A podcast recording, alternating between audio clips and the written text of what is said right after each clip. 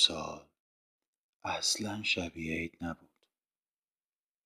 اون از حال و هوای وهم‌آلود و پر از شک و تردید اسفند ماه، اینم از خونه نشینی فروردین.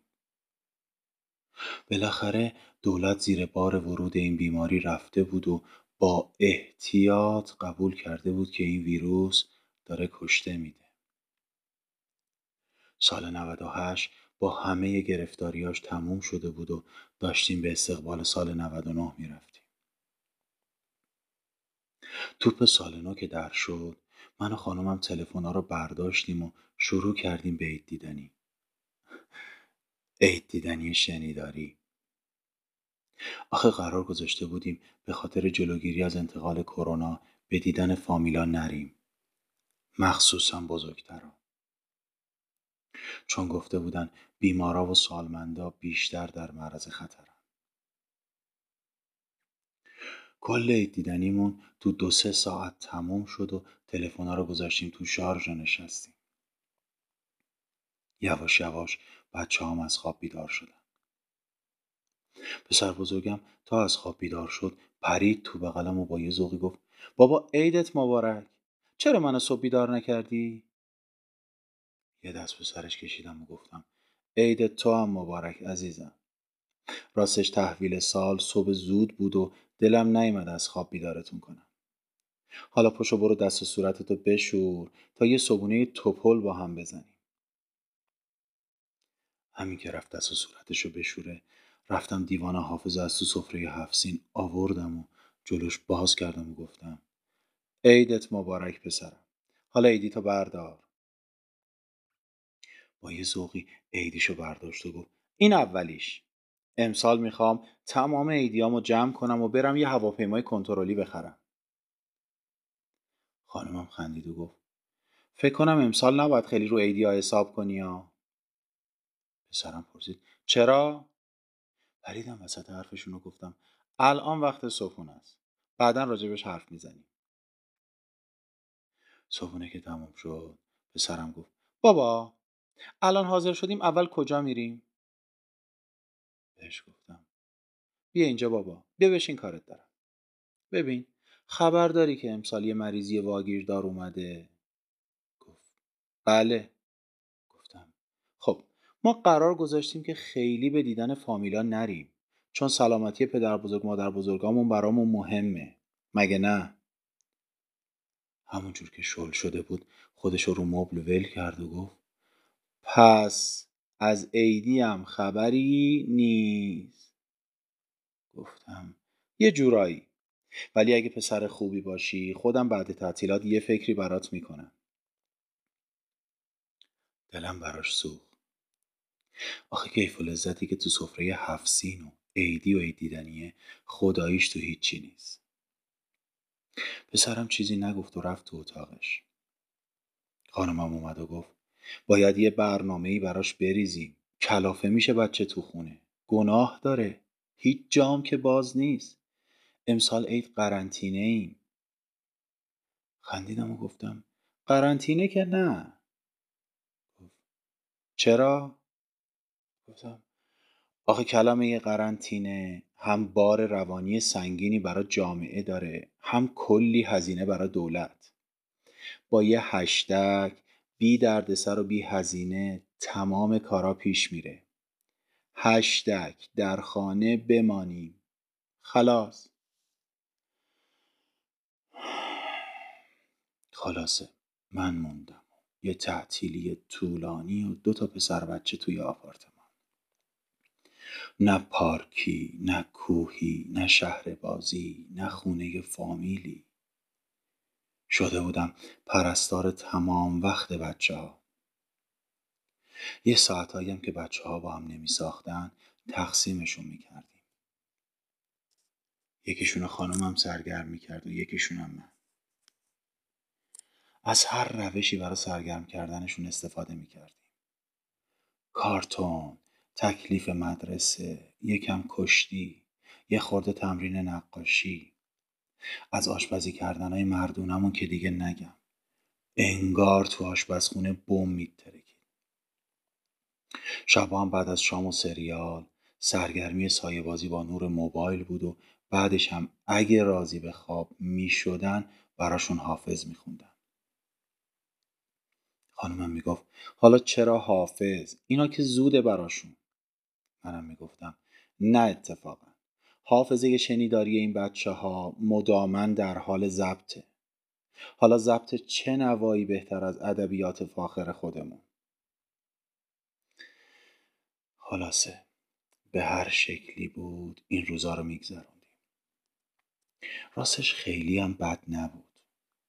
من به این بهونه هم از دنیای پر استرس و شلوغ جامعه فاصله گرفته بودم، هم تو دنیای شیرین بچه ها خودم رو غرق کرده بودم. دنیای بچه ها زیباترین و امن‌ترین دنیاییه که میشه توش بدون ترس غرق شد، چون نه دروغی توشه نه سیاستی. یکی از برنامه‌هایی که به اصرار پسرم بعد هر شب همگی دنبال می‌کردیم سریال نونخه بود. چند شبی از شروعش گذشته بود که کارگردان گریزی به زلزله سر پل ذهاب زد. اون شب با دیدن اون قسمت رفتم تو حال و هوای دو سال و نیم پیش. اگه اشتباه نکنم آبان نود و شش بود. اون روز صبح از خونه که زدم بیرون، طبق معمول تو موبایلم یه دوری تو خبرگزاری‌ها زدم. خبر یه زلزله بزرگ تو کرمانشاه تو تمام خبرگزاری‌ها تیتر شده بود، ولی هنوز آمار دقیقی از میزان تلفاتش اعلام نشده بود. اون روز سرم خیلی شلوغ بود و فرصت نکردم اخبار رو دنبال کنم. بعد از ظهرم قبل از اینی که برم خونه یه سری به یکی از دوستام که آرایشگر بود زدم تا موامو کوتاه کنم. وقتی کارش تمام شد طبق عادت منتظر بودم که به صورتم افترشیو بزنه، ولی گفت اتکلون و افترشیوم تمام شده و اگه اشکال نداره کمی الکل بزنم. منم گفتم ایرادی نداره. از آرایشگاه زدم بیرون. دیرم شده بود. رفتم اونور خیابون یه تاکسی گرفتم. تا نشستم تو تاکسی راننده گفت انتقال خون بودی آقا؟ من که روز شلوغی داشتم و به طور کلی اخبار امروز رو از یاد برده بودم با تعجب پرسیدم انتقال خون؟ نه چطور مگه؟ گفت آخه بو الکل میدی. گفتم اگه ناراحتت میکنه پیاده میشم. راننده که یه عاقل مردی بود با یه حالی گفت نه نه نه نه من جسارت نکردم، گفتم حتما رفتی خون بدی. نه آرایشگاه بودم، به صورت و پشت گردنم الکل زد که مثلا ضد عفونی کنه. الانم اگه بوش ناراحتت میکنه پیاده میشم. گفت نه آقا من یه همچین جسارتی نمیکنم. گفتم نه برادر من جسارتی نیست، من معمولا سعی میکنم منطقی باشم. ناراحتی نداره، شاید اصلا شما ناراحتی تنفسی داشته باشی، من باید ملاحظه کنم. صرف این که سوار تاکسی شما شدم و کرایه میدم که قرار نیست همه جانبه حق با من باشه.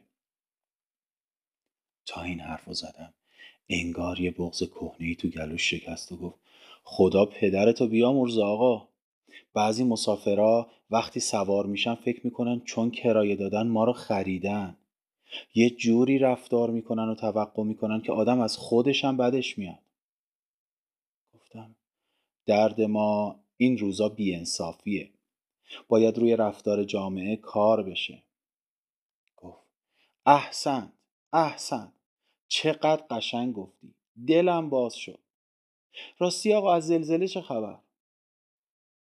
یه دفعه یادم افتاد امروز صبح خبرشو تو خبرگزاری‌ها خونده بودم.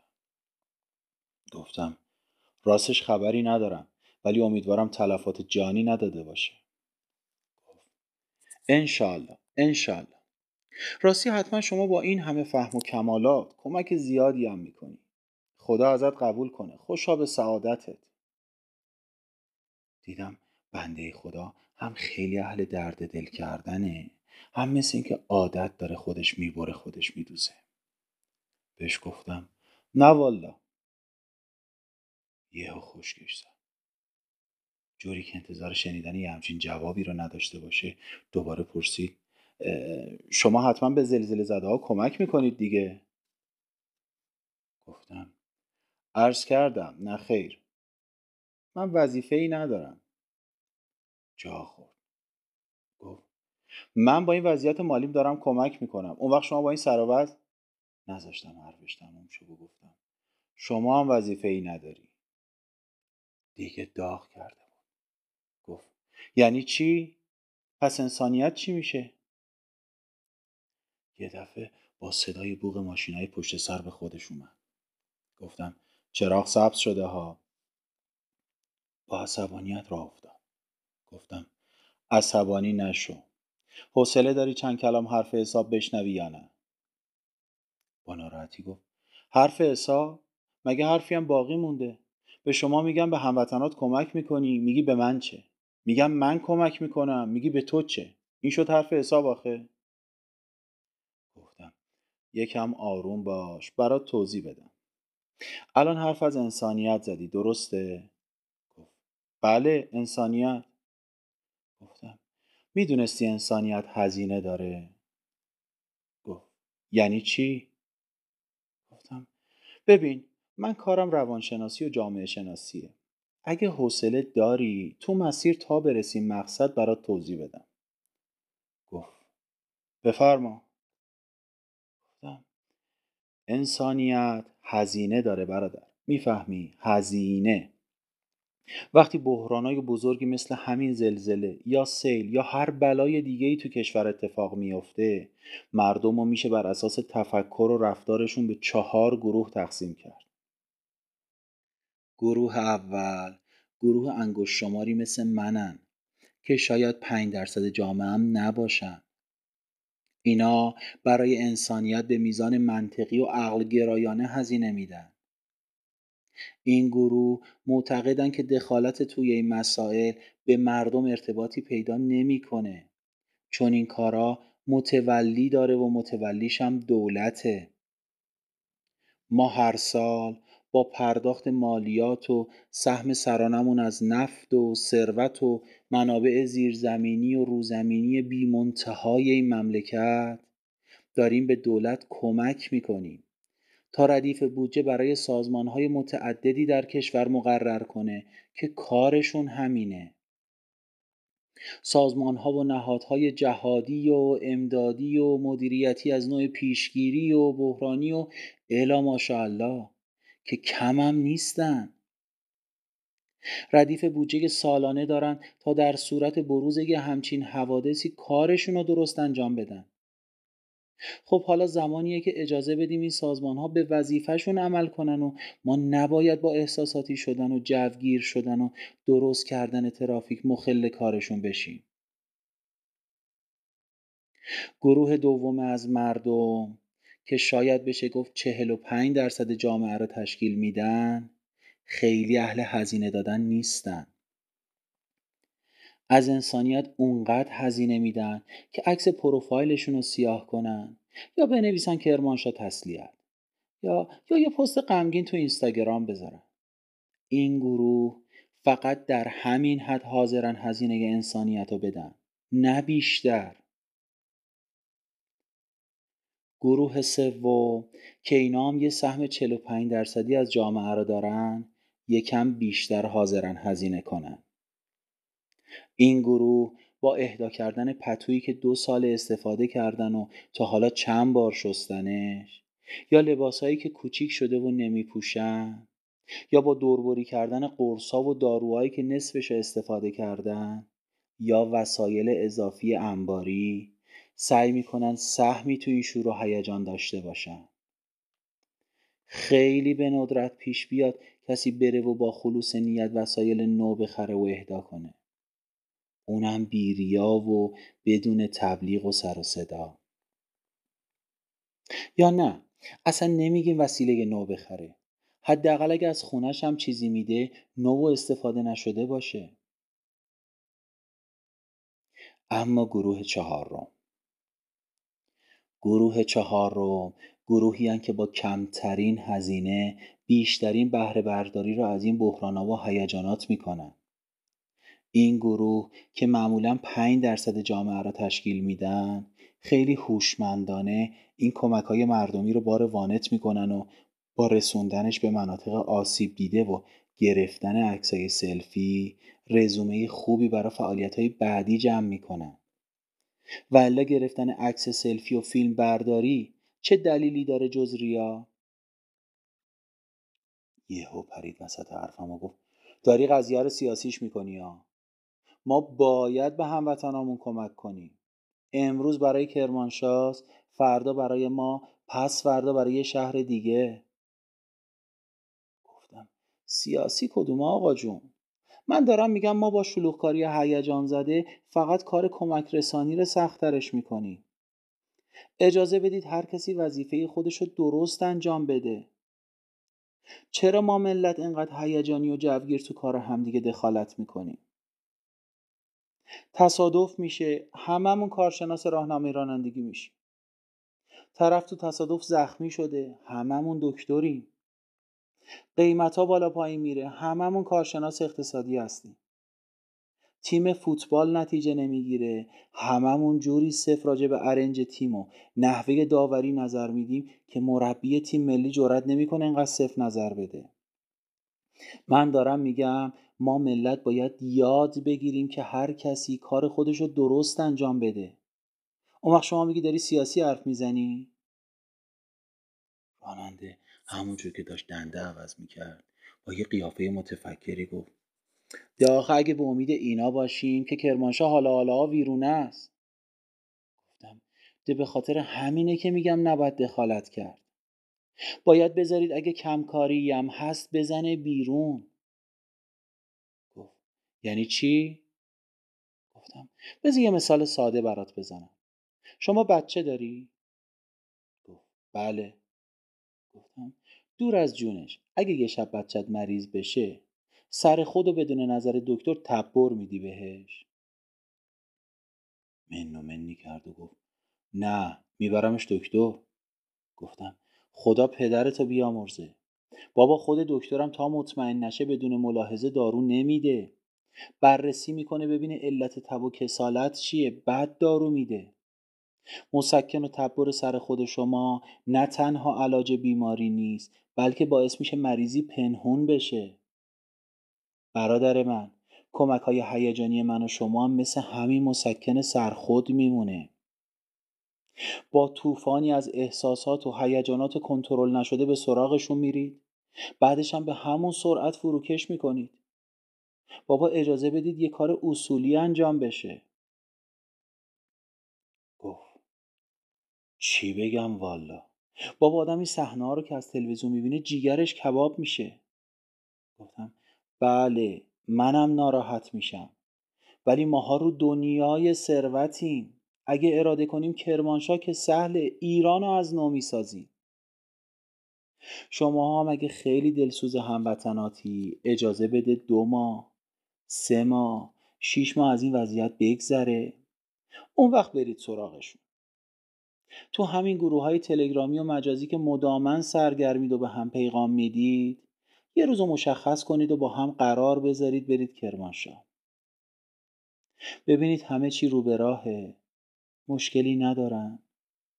اگه اوضاع رو به راه بود که شکر، اگرم نبود خیلی دوستانه برید در خونه دولت رو بزنید و بگید اومدیم برای مطالبه حقوق مردم کرمانشاه، اومدیم ببینیم خونه هایی که قولش داده بودید و درست کردید یا هنوز مردم تو چادرن، بچه ها آموزش و تحصیل درست دارن یا نه، امکانات بهداشتی تو چه وضعیتیه، وامای بلا عوضی که قول داده بودید و دادید. اصلا دیگه گزارشگری میره از کرمانشاه گزارش بگیره؟ یهو گفت ای آقا تو هم دلت خوشه ها، جمع شیم جلو ساختمان دولت بگیم چی؟ میخوای به جرم اغتشاش و آشوب ببرن از نون خوردن بندازنمون؟ گفتم پس دیدی برادر، دیدی وقتی بهت میگم انسانیت هزینه داره یعنی چی؟ وقتی صحبت از انسانیت میکنی باید پای همه چیش وایسی. با یه مش کار نمایشی که نمیشه. ما از همین کارهای نمایشیه که داریم آسیب میبینیم. از نظر من این کمک‌های هیجانی، این احساسات زودگذر، اسمش انسانیت نیست. دیگه رسیده بودیم در خونه. برای چند دقیقه نه من حرف می زدم نه اون بنده خدا چیزی می گفت. همونطور که داشتم کرایم رو حساب می کردم گفتم برادر، من نه سیاسیم، نه خارجیم، نه سنگدلم و بیره. من کارم جامعه شناسی و روانشناسیه.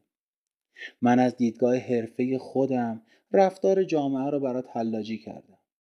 حالا قضاوت با خودته. هر وقت که با خودت خلوت کردی ببین للهی جز کدوم یک از این چهار تا گروهی. ببین وجدانن چقدر حاضری برای انسانیت و نودوستی و اخلاقیات هزینه بدی. قضاوت با خودت.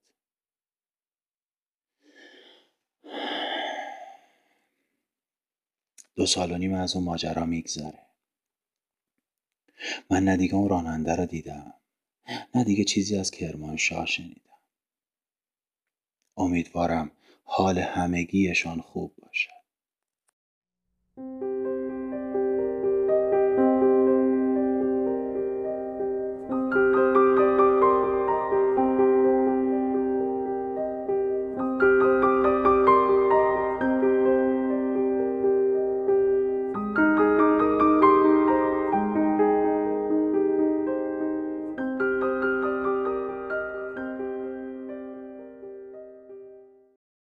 شنوندگان گرامی، سلام و عرض ادب.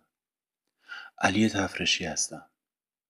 من در این قسمت سعی بر آن دارم به حلاجی و بررسی نگاه‌ها و برداشت‌های متفاوت جامعه از انسانیت بپردازم و یادآوری این موضوع که کلمه انسانیت چه دامنه گسترده و وسیعی میتونه داشته باشه. به امید تفکر.